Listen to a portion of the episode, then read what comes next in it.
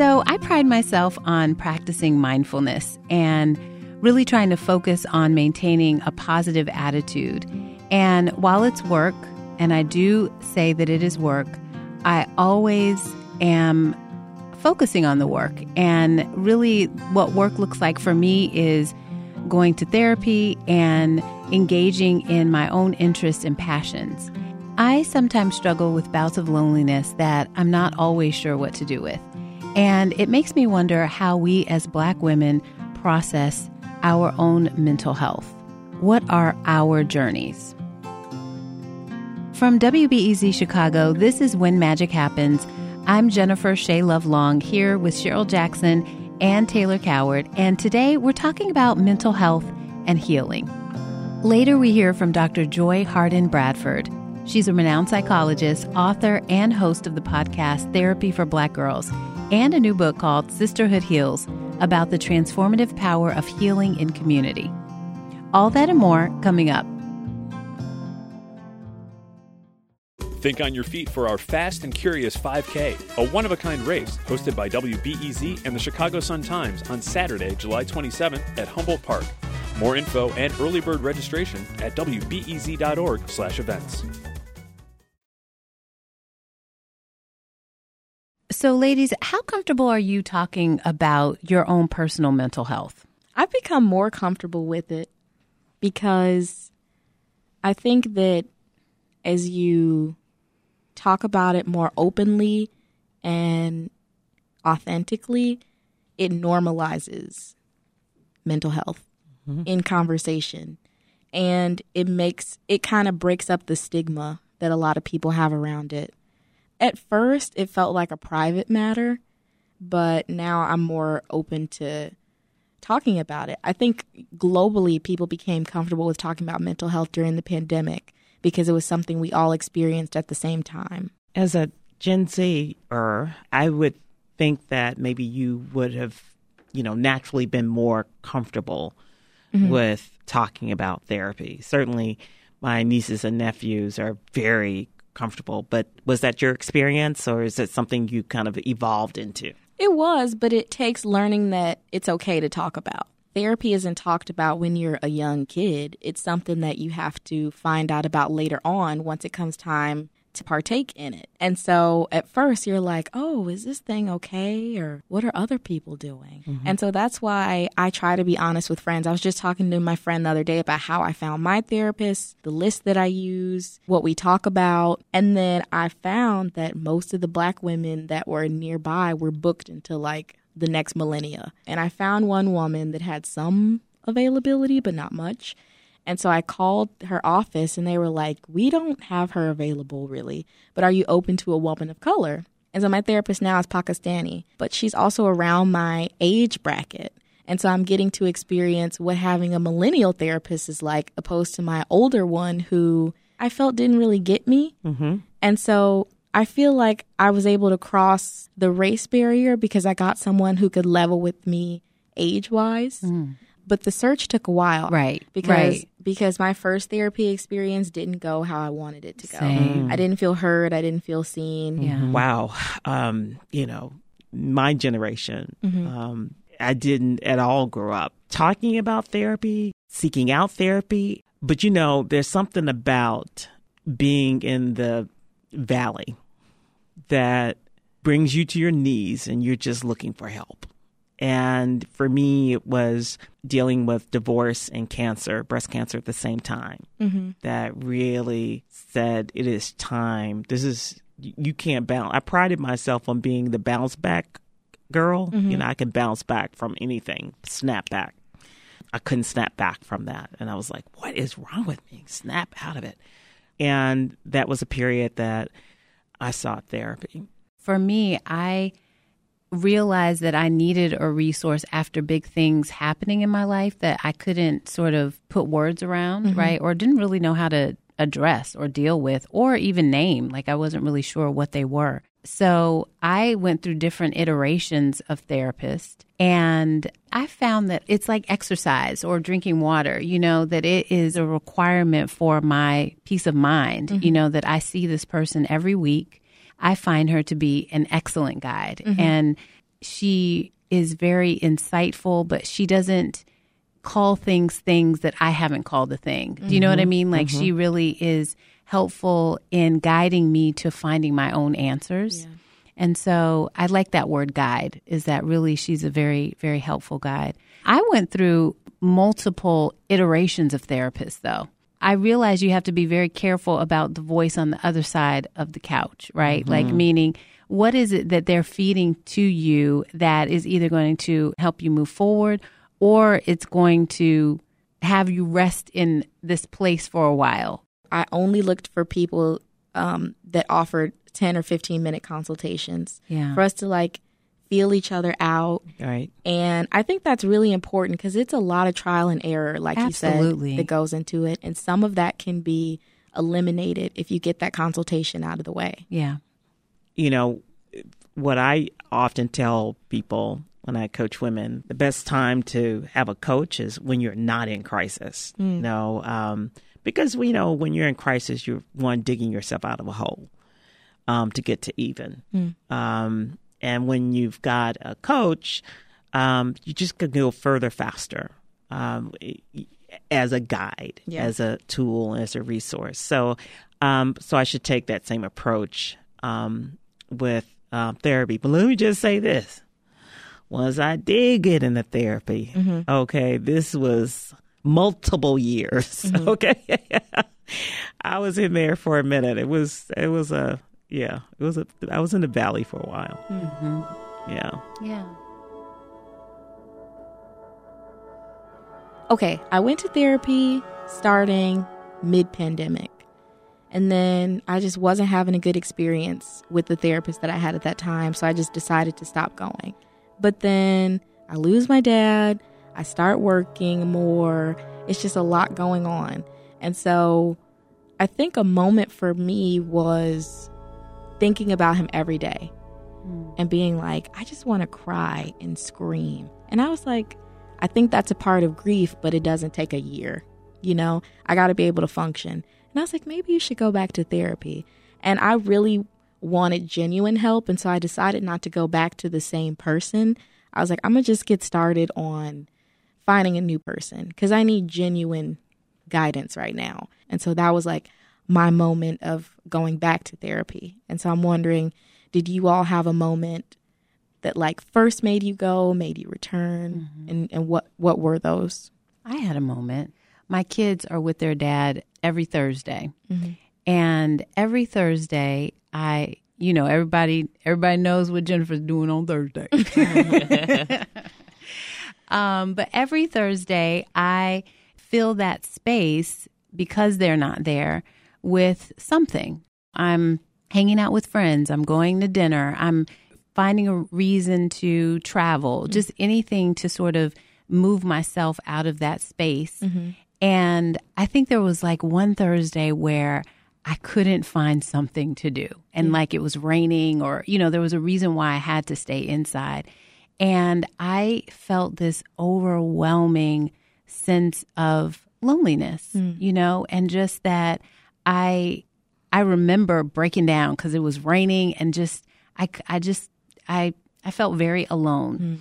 And even though, you know, I have people around me, I think it was sort of this symbol of being in this family house by myself without my family, mm-hmm. you know, and being there alone. What I realized is it was a feeling that I had had for a very long time, but was really finding ways to mask it or mm-hmm. to come up with ways to mm-hmm. not feel it. Mm-hmm. Right. Loneliness is about connection, wanting to feel connected to something. And connection doesn't have to be with a human. Connection could actually be through nature, which I find to be very healthy for me. Right. Or connection can be through music. Yeah. It can be through laughter, but it doesn't necessarily have to be Through another uh, person. Through another person. Right. And I think knowing that has also helped me be more comfortable identifying ways to address what bothers me. Right. Yeah. Yeah. And so I started going to this woman, and literally, we talk about loneliness and we talk about what that feeling feels like to me. Mm-hmm. It is refreshing to have an outlet to explain how I got there, mm-hmm. right? Mm-hmm. And how I'm finding these ways to fill it. And that was my moment, but I also find it to be a very helpful tool to figure out and use techniques to address it. Right. And you had an open mind. Yes. You have to go into it with an open mind. Yeah. Because you're there to accept help. My therapist told me that I need to do earthing. Hmm, So what's she was that? like, What's that? She's like, girl, go in your backyard, take your shoes off if you feel comfortable, or just sit on the ground for like five minutes. Mm-hmm. She was like, you are doing this and doing that, and you're everywhere. And she's like, but you don't take time for yourself, and you're not grounded. And she's like, there is a connection with being in nature, Nature, yeah. and putting your feet. You know, when people Right, put tell your you go touch the- shoes off. go touch some grass. Right. Yeah. She literally was like, go touch some grass. Yeah. Right. Yeah. And I'll report back. you know, one moment after I ran for office, after, you know, being CEO of the Chicago Urban League, after all of the, you know, being um, press secretary to the governor, my life slowed down. And then I realized that I wasn't happy, um, that my marriage wasn't really working. And, um, and I, I, so it was my first entree. Um, I, um, at the top of the year, I remember I wrote myself a note what I wanted out of life or what was not working. And um, I got a membership to a gym and I, um, you know, saw, uh, sought out a therapist. Um, the next moment that I sought therapy was after right after being diagnosed with breast cancer. And i was um worked way out in the suburbs. I was taking the metro train um back and commuting on metro and i was coming home and i felt tightness in my chest and the pain was so intense I jumped up. I thought I was having a heart attack. Like, I do I get off the train? Do I tell the conductor to call nine one one? I was in full on panic. It was an anxiety attack, like a ferocious anxiety attack. And that feels like a heart attack. it feels like a heart attack. Can feel like a heart attack. For me, it felt like a heart attack. And I told my doctor, like, I need to get some da da da da. So he, you know, my primary care physician, and he was like, "No, that's an anxiety attack." And so that's what um, sent me back into therapy is that moment that this was I needed some help with managing the diagnosis and um, and still processing a marriage that wasn't working. You know, it takes. You know, my therapist told me from the moment you realize your marriage isn't working, it takes like several years to actually get to the point where you're ready to divorce. Sure. And so so they they sort of converged at the same time. I've had anxiety attacks. what was it like? It is debilitating Mm-hmm. because it's one of those things that you you can't control. In my instance, I couldn't control, and it wasn't necessarily something that was spawned by an event. You mm-hmm. know, it was a combination of all of these things kind of coming together, mm-hmm. and it just it just kind of happened. Mm-hmm. My experience was I realized like I couldn't physically do anything to stop it, meaning I couldn't work out, I couldn't go for a walk, it wasn't just drinking some water or laying down. It was What were your physical symptoms? um I felt like uh kind of pressure on my chest and almost literally like I was going to pass out or die, you know, quite honestly. It's and and it's a mental feeling. it's a mental because you're really you also have to mentally control how you're thinking about it. One of the biggest things I've learned from therapy is to become very self-aware. Yeah. to know your triggers so that you can get ahead of it or, you know, prevent it. How about that? Okay. Um, but you have to know. Like, I know when I'm feeling, start to feel anxious, I go down my list. Have you been losing sleep? Are you ripping and running, you know, from sun up to sundown? Are you spending you know, quality time with people who care about you and care for you.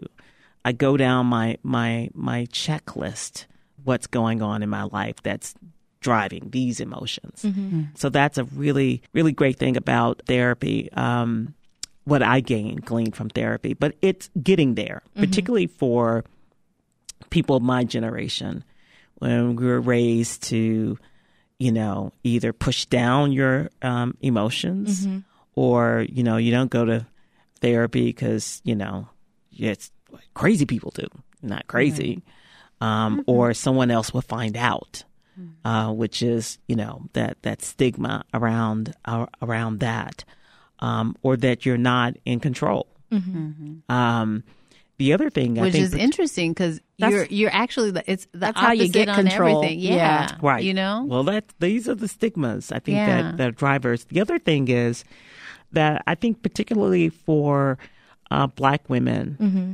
When everybody is counting on you, I think you there is some thought that if I go to therapy, if I seek out help, there's some you know acknowledgement that um, that I'm not strong mm-hmm. and that then, you know, there are too many people counting on me and I have to remain strong and somehow going to therapy is is, you know, a crack in the in the wall, you know, mm-hmm. of not being strong when in fact it's the opposite thinking. Yeah. Um, that's true. So, you know, these kinds of um, stigmas mm-hmm. around, you know, seeking therapy or being the rock uh, of the family or shame mm-hmm. or con- lack of control kind of keep people you know one therapist said this i'll never forget what he he said he said you know you're only as sick as your secrets yeah and so not talking I mean, you know, y'all can know you, you miss TikTok, I'm Bible girl, okay? Uh, but going back to the Bible, okay?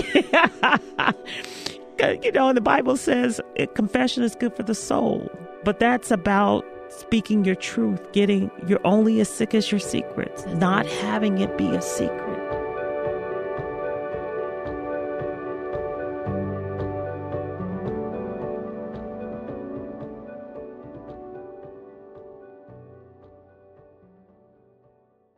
Think on your feet for our Fast and Curious 5K, a one of a kind race hosted by WBEZ and the Chicago Sun Times on Saturday, July 27th at Humboldt Park. More info and early bird registration at wbez.org/events. Hi, it's Terry Gross, the host of Fresh Air. We bring you in-depth, long-form interviews with actors, directors, musicians, authors, journalists, and more. Listen to our Peabody Award-winning Fresh Air podcast from WHYY and NPR.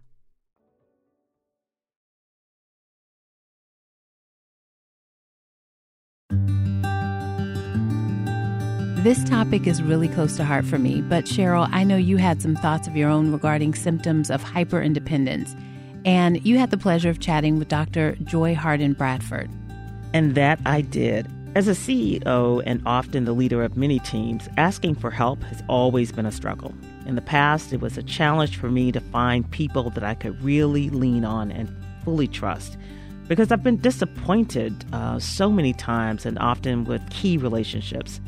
And this disappointment sometimes morphed into hyper independence. I recently learned that hyper independence could be a response to trauma, um, and that I'm not the only one to have dealt with this. That's why I was so excited to sit down with Dr. Joy Harden Bradford to get her professional expertise on this pressing issue.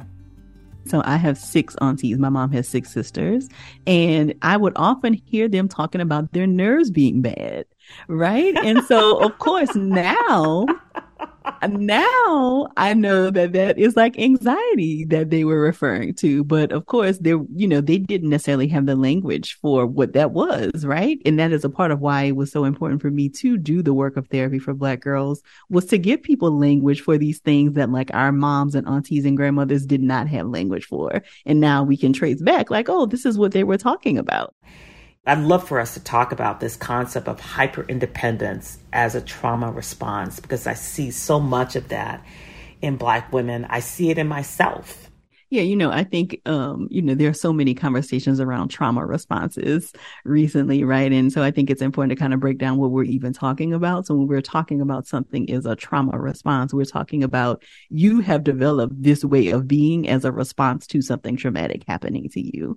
And so I think when we think about hyper independence, I think especially for a lot of black women, a lot of times us asking for help has been weaponized. So if we are little people, if we're young girls and we ask our parents, our grandparents, or aunties um, for help with something, did they readily give us help or did they say, go figure it out yourself? Or you're a big girl, you can do that. You should know the answer, right? So if we are taught that it's okay to ask for help, we grow up into adults who also are still okay asking for help. But I think for a lot of us, we have been told that it's not okay to ask for help or have been forced because maybe, you know, there wasn't anybody around to ask. We had to figure it out for ourselves. And so now we have become adults who feel like there's not anybody around to ask. So I got to figure it out. And I just keep putting more and more on my plate until I really run out of bandwidth to do anything. So I think that's one of the reasons why we develop this hyper independent kind of a spirit. What that means though, then is that we are, we come into this spirit of, F it, I'll do it myself.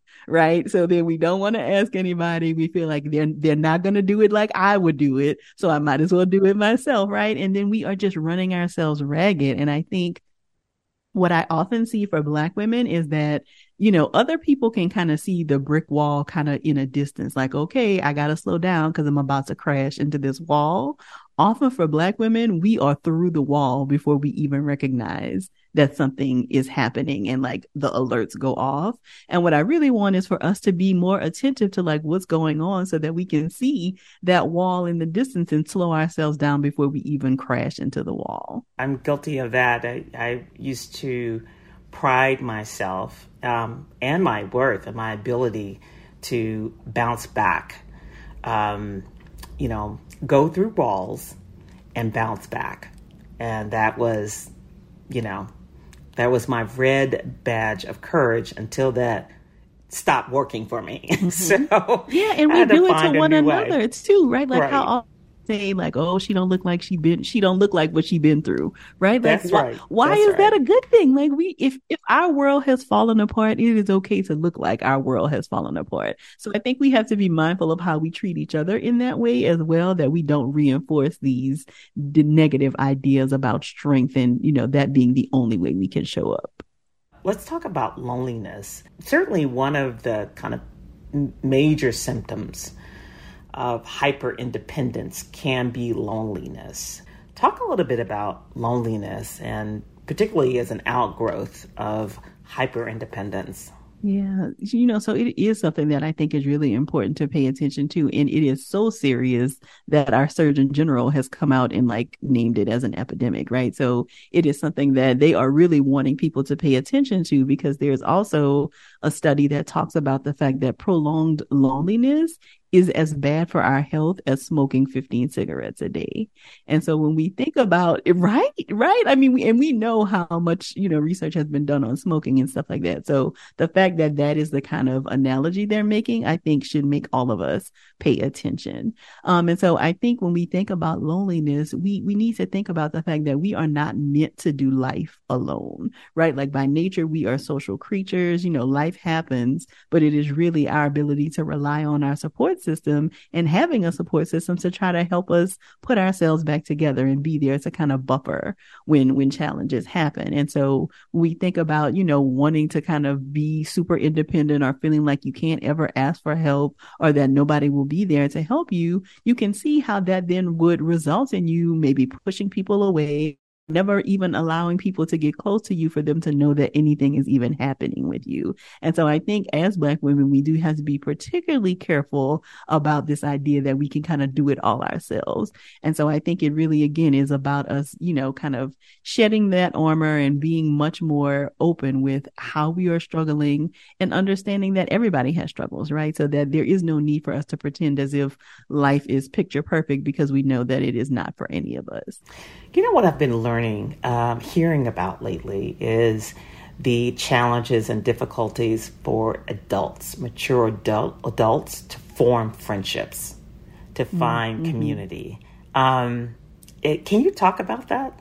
I can see you yes. nodding your head like, yes, that, that's a thing, girl. That's a One thing. of my favorites. It, it, it very much is. And if you think about Cheryle, like when you were younger, like how did you make your friends, right? Like my friends came from the people who like sat next class or we were in Girl Scouts together or we, you know, you made friends really easily because you were doing things and involved with these people. But as you get older, like there are not those same opportunities for like continued connections with people. And so we have to work a little bit harder to find people who, you know, we are in alignment with, who people that we enjoy their company. And so because, you know, we are often at work, a lot of people do make friends with people they might work with. But I think you also have to be intentional to think about where else might you find people who are interesting to you? So does that mean you participate on a like intramural basketball league or, um, do you make friends with the mom that you see in the carpool lane when you drop your little one off? Right. So being very intentional about like putting ourselves in spaces where we can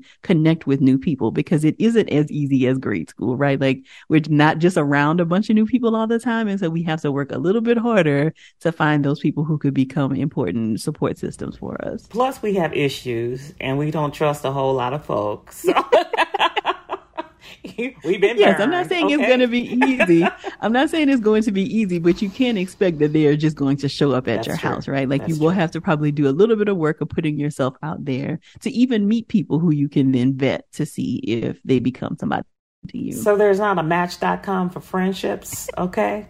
Well, there actually is. So there's an app called Bumble. Um, and Bumble, it can also be used for dating, but there's a BFF version of Bumble oh, cool. for people who are connecting and wanting to make friends. So yeah, so there are, you know, there's an app for everything. There is so an app for everything. It definitely is. That's awesome. I did not know about that app. Um, okay, because mm-hmm. when I hear Bumble, I just think hookup. So, you know, exactly. Right, but exactly. it's a BFF. That's cool. All right, now we're going to yes. talk about your book, Sisterhood Heals. This book is all about transformative power of healing in community. I want to know what sparked this book for you and why you felt now was the time to do that, to write that mm-hmm. book. So, you know, actually, Sisterhood Heals was supposed to be an in person experience, and then we had a pandemic. So, I was planning on doing a Sisterhood Heals either a day or a weekend. I hadn't completely decided yet, um, experience. And so, when the pandemic happened, my literary agent said, Well, what kinds of things were you going to be doing that weekend? Like, what kinds of conversations would you hope to have? And then it became the outline for the book. And it feels particularly timely to to have that book be out in the world now. I think just now are some of us kind of coming out of this fog of what happened in the last three years and like how do I even put my life back together? And so it, it feels really important to kind of have a book be in the world about connecting and how we can be much more intentional about connecting with one another because I think that is what is going to be pivotal in us moving through this next phase of the pandemic and trying to figure out, you know, like how do we move forward from what has happened. You know, you talk a lot about sisterhood and the importance of that. When I was diagnosed with breast cancer, I did not, um, you know, share it with my sisterhood. I mean, I, my circle of girlfriends, and one of them pulled me to the side. She's like, you know, you really need um, a, a, sisterhood. You really need us. You know, the, there's there's value in that, and and I really was, you know, really trying to process that. You know, what is kind of in what ways is sisterhood different from just a friendship? Um, can can you can you talk about that and what the benefits of sisterhood are, and then how is it different from just a friendship? Yeah. So I think, you know, for a lot of the reasons we've already talked about, Cheryle, right? And I think even your sister friend being able to come to you with what may have been like a very difficult and awkward conversation, like shows the level of intentionality. And I think that that is the main difference is that, you know, sisterhood really is like, you are my chosen family and I take responsibility for you just like you take responsibility for me. Um, and I think that there's just a different level of intimacy that comes when we're talking about our sister friends, right? Like you you may be friendly with people at work, but that kind of conversation might not happen with the person that you sit next to at work, right? Um, there's a real investment in like who you are and you being well that I think comes with sisterhood. And I think because, you know, and it's really interesting. So I didn't write about it, about this in the book, but what you talk about in terms of like not sharing your diagnosis with your sister friends, I think comes up for a lot of black women this idea that we often struggle with like medical concerns that we don't let our closest circles know about, I think is something that is is maybe um us not wanting to be a burden and like not like wanting to worry people that I feel like is maybe a uniquely hyper independence. It might go back there to that. Go. It might go back to that. Oh, absolutely. I don't know. That yeah, me. yeah. So we don't want to worry because I wasn't. I wasn't trying to hide it. Yeah. So when we think about, you know, like a cancer diagnosis or like the way your world gets turned upside down in the in the wake of like that kind of news, of course you need people who are going to come in and like kind of do some thinking for you, right? Cuz you're you're literally fighting for your life. And so can somebody come in to do laundry and make sure that you're eating and make sure the dog is walked and like all of those things like you really need a circle of village to kind of galvanize for you so that you can do what you need to do to just take care of yourself. And that's I think the, the value of being in community community with one another is that there is someone there to kind of pick up the slack when things happen. So let's talk about therapy, your favorite topic, um, and mental wellness tips. Why is therapy different from just chatting with a girlfriend? This this is for people who don't think that therapy, um, they don't get it. You know, um, they don't understand the value of it. I, I talk to, you know, uh, my friend or a family member or you know someone at church. Mm-hmm. so i don't want to discount chatting with our girlfriends. Clearly i wrote a whole book about sisterhood. So please could keep talking to your girlfriends and keep talking to the people at church. But it is different because when you're talking to your girlfriend your girlfriend might also then slip in a story about what she has going on right? So i'm talking to you about my recent breakup and then you start talking to me about your relationship concerns. And that is completely normal within the the, the confines of friendship. With your therapist, your therapist should not be talking with you about what's going on in their personal life because it is time dedicated just to you. So that's the main difference is that it is not a reciprocal relationship in that way. Like it is really just focused on you and whatever it is you have going on and what you want to talk about. The other thing is that as therapists, we're also looking to make connections between what you're saying in this week's session and what you told me two years ago when we had a session talking about different kinds of patterns, right? So we're li- we're listening as much for what you're saying right now and what you're not saying as we are to what you shared previously, right? So we're we're trying to make connections between what you're sharing. We're trying to kind of put, put pieces of the puzzle together to say, hey, have you ever thought? Or I noticed that when you talk about such and such, you know, you make this kind of face or you seem more closed off, right? Like we're we're doing all of this kind of observing and paying attention that your your friends probably are not doing, um, unless they are trained as therapists. But even if they're trained as therapists, in that moment, they're probably not behaving as a therapist. They're just there as your girlfriend.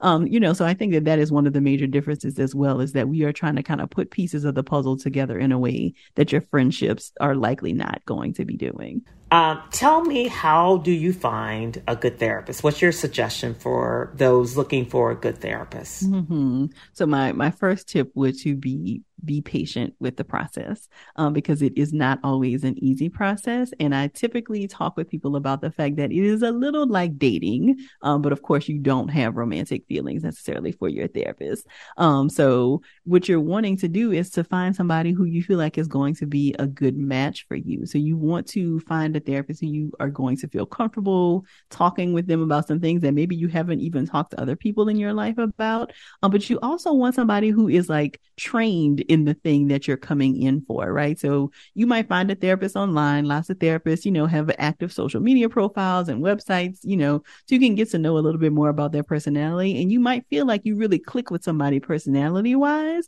but if they're not trained in the thing that you're coming in for, it probably is not going to be super helpful for you because they're not going to maybe be able to help you in that way. Um, the other thing that I tell people is that it is okay if you have to kind of date or work with a couple of different therapists before you find the one that is right for you.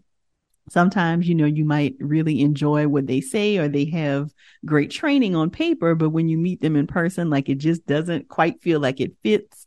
Um, or you maybe feel judged by them or, you know, something else about the relationship feels off it is okay for you to find somebody else who you feel like might be a better fit for you. And it doesn't mean that you are a bad therapist or that they, or it doesn't mean that they are a bad therapist or that you are a bad client. It just may not be a fit. So much of therapy is really about like the, the relationship between client and therapist. And so if it feels off, it is okay for you to find somebody who you think you will have a better connection with.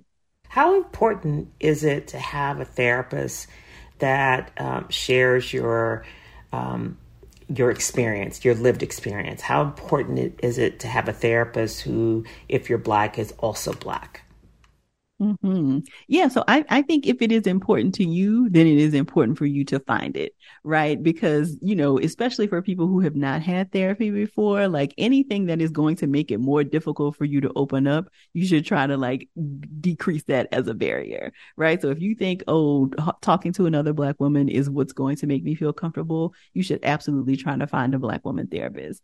I will add though, however, we do know the numbers, right? So there are not, even if every black woman wanted a black woman therapist, there would not be enough of us to go around. And so absolutely search for what you want, but I also tell people to be open to the fact that you could have an incredible, amazing therapeutic experience with somebody who does not look like at all what you thought you wanted in terms of a therapist. That's an excellent, excellent point. I have one more uh, question, tip uh, or advice. This one is from my niece, Alexandria. Her question is this um, How do you reset yourself during moments of high stress? Mm, lots of good strategies there. So one of my favorite exercises. So what you're talking about is grounding. So grounding exercises are things that we sometimes will teach clients that will help you to kind of bring down the intensity on a moment. You know, so if you're feeling really overwhelmed or if you're having a panic attack or something like that, these are exercises that you can do to kind of bring down that intensity. So one of my favorite grounding exercises is an exercise that we call five, four, three, two, one. And so what you want to do is sit up in your chair or on the side of your bed and put your feet firmly on against the floor. Um, and you want to look around your environment for five things that you can see. Um, so I can see a tree outside of my window. I can see my neighbor's house. Um, four things that you can hear. So I can hear a clock ticking. I can hear traffic along the road.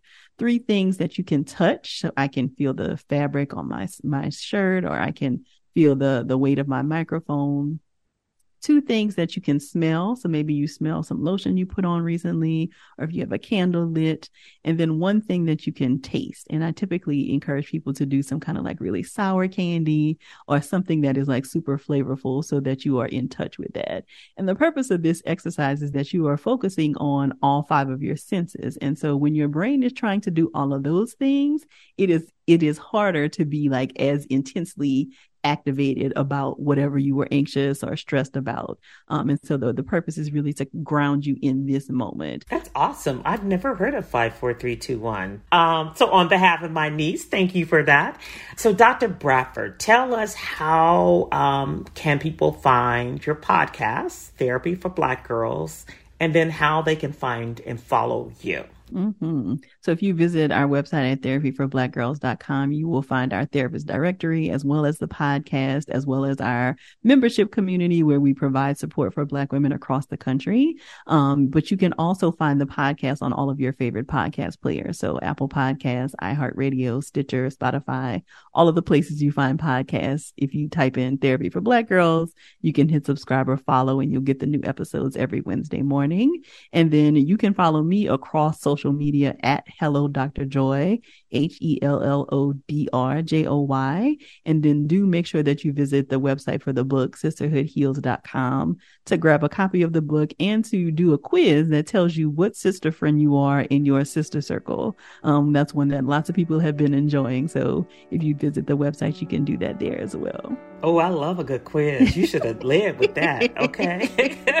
I love a good quiz that's going to talk about me. Tell yes, me about me. Exactly. Okay. A so, lot of people do. Abs- yes, absolutely. I'm going right to your website.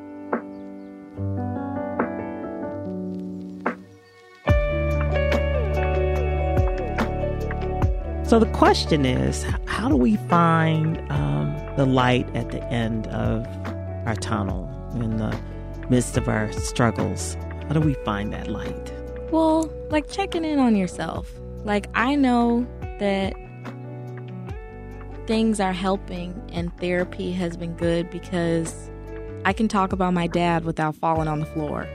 you know what I mean? Right. Um, progress. Like sometimes progress isn't something that's tangible. I think in therapy it can be how you're feeling or your perspective on a on a subject that you brought to therapy. How has your perspective shifted on this thing? Um, and I think that that's the light at the end of the tunnel to know that the thing that you're going through is temporary and that one day you won't feel the way you're feeling today. when I think about the light at the end of the tunnel, I think about dancing towards it. Like I think about movement and I use movement, music as a way to kind of like feel different. And you know, it's interesting because music does make you feel different, you know, but I use music and movement as a way to do that. And I also think, you know, one thing that I found just in this journey, particularly uh, going through it with my therapist, is being finding and being my most authentic self, right? Because I think, you know, why I am experiencing some of those challenges is because I feel that I can't speak and say the things that I want to say um, as a way to protect the other person when actually that is that's not healthy for me right? Is i'm actually um, pushing down things that are being sort of stuck inside of me instead of me sort of moving towards my light, you know? And so I encourage people to speak up, you know, mm-hmm. actually speak up.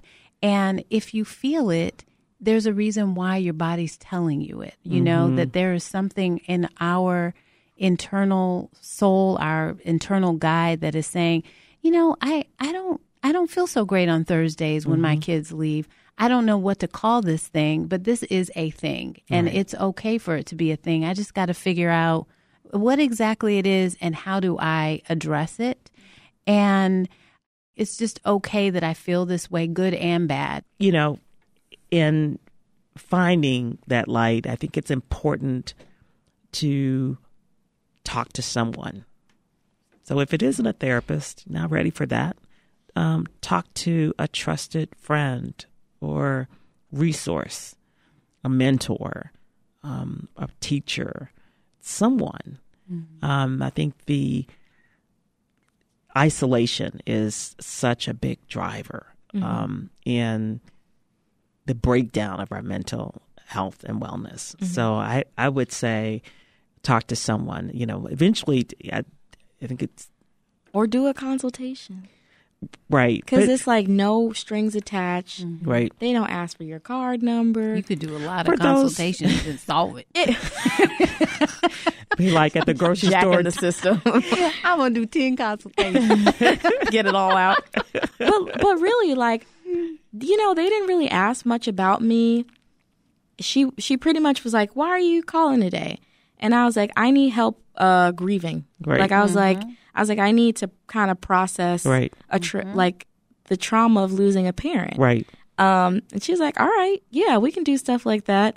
And I'm like, and I also like career advice. And I like, because I think a lot of people think therapy is only going to be gloom and doom. right. But we talk about dating and we talk about, um, I sent her the picture of when my car got rummaged through. She's like, please email me the picture of your makeup that got stolen. I can't believe this happened. And like, we've built, mm-hmm. we're building a relationship with each other. And so it's like, it's like having a girlfriend who is. professionally can tell you how to do some things. And in some ways, it's validation. You know, mm-hmm. somebody sees you and hears you in the way exactly, but in your in the way that is most authentic to you, mm-hmm. right? And that you don't have to, you know, put position what you're saying or read this thing or do that. You are being your most authentic self, and they're seeing you for that.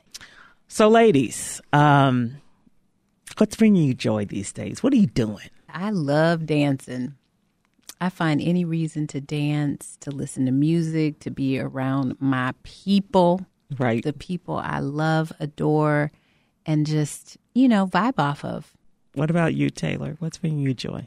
Uh, I'm trying to learn how to play pickleball.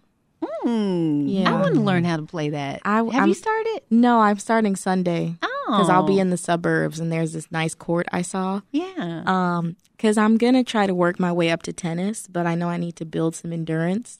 So I'm like, I'm gonna try pickleball, and then I'm gonna graduate to tennis one day. So yeah, that's me right now. Trying to get back outside is bringing me joy, It's bringing you joy. and the weather's been weird. So, Mm. But being outside is good for me. Yeah, such a great, you know, endorphin booster being outdoors. Okay, so here's what's bringing me joy what? sleep.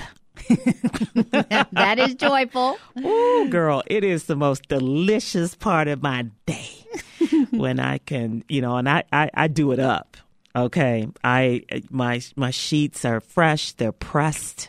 Ooh. Oh yeah, You press your sheets? yeah. With what apparatus? an iron, You iron your sheets. I love ironing. Uh, do you? And that brings you joy.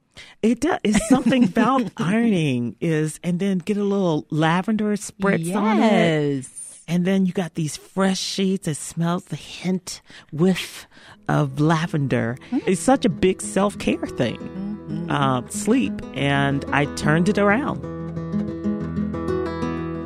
And that's a wrap for our episode on mental health and healing. If you like what you heard, subscribe, rate us on Apple Podcasts, and tune in every Friday for your dose of When Magic Happens. And follow us on Instagram at When Magic Happens Podcast. Don't miss out on the latest and greatest from your When Magic Happens family. Subscribe to our newsletter, the perfect companion to this podcast, at wbez.org backslash newsletters. Special thanks to our guest, Dr. Joy Harden Bradford. You can find her at hellodrjoy.com.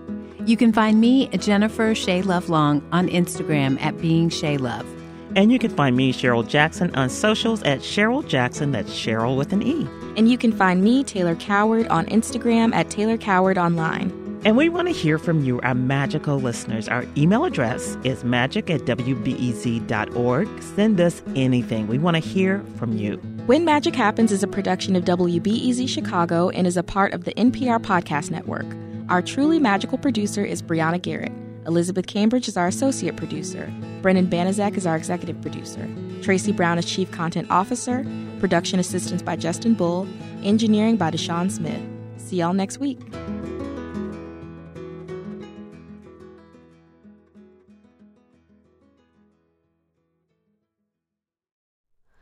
Hi, it's Terry Gross, the host of Fresh Air. We bring you in depth, long form interviews with actors, directors, musicians, authors, journalists, and more. Listen to our Peabody Award winning Fresh Air podcast from WHYY and NPR. Thanks for listening to the news live on WBEZ and NPR. The WBEZ stream sounds great in the kitchen on your smart speaker and anywhere on the WBEZ app. Listen every day.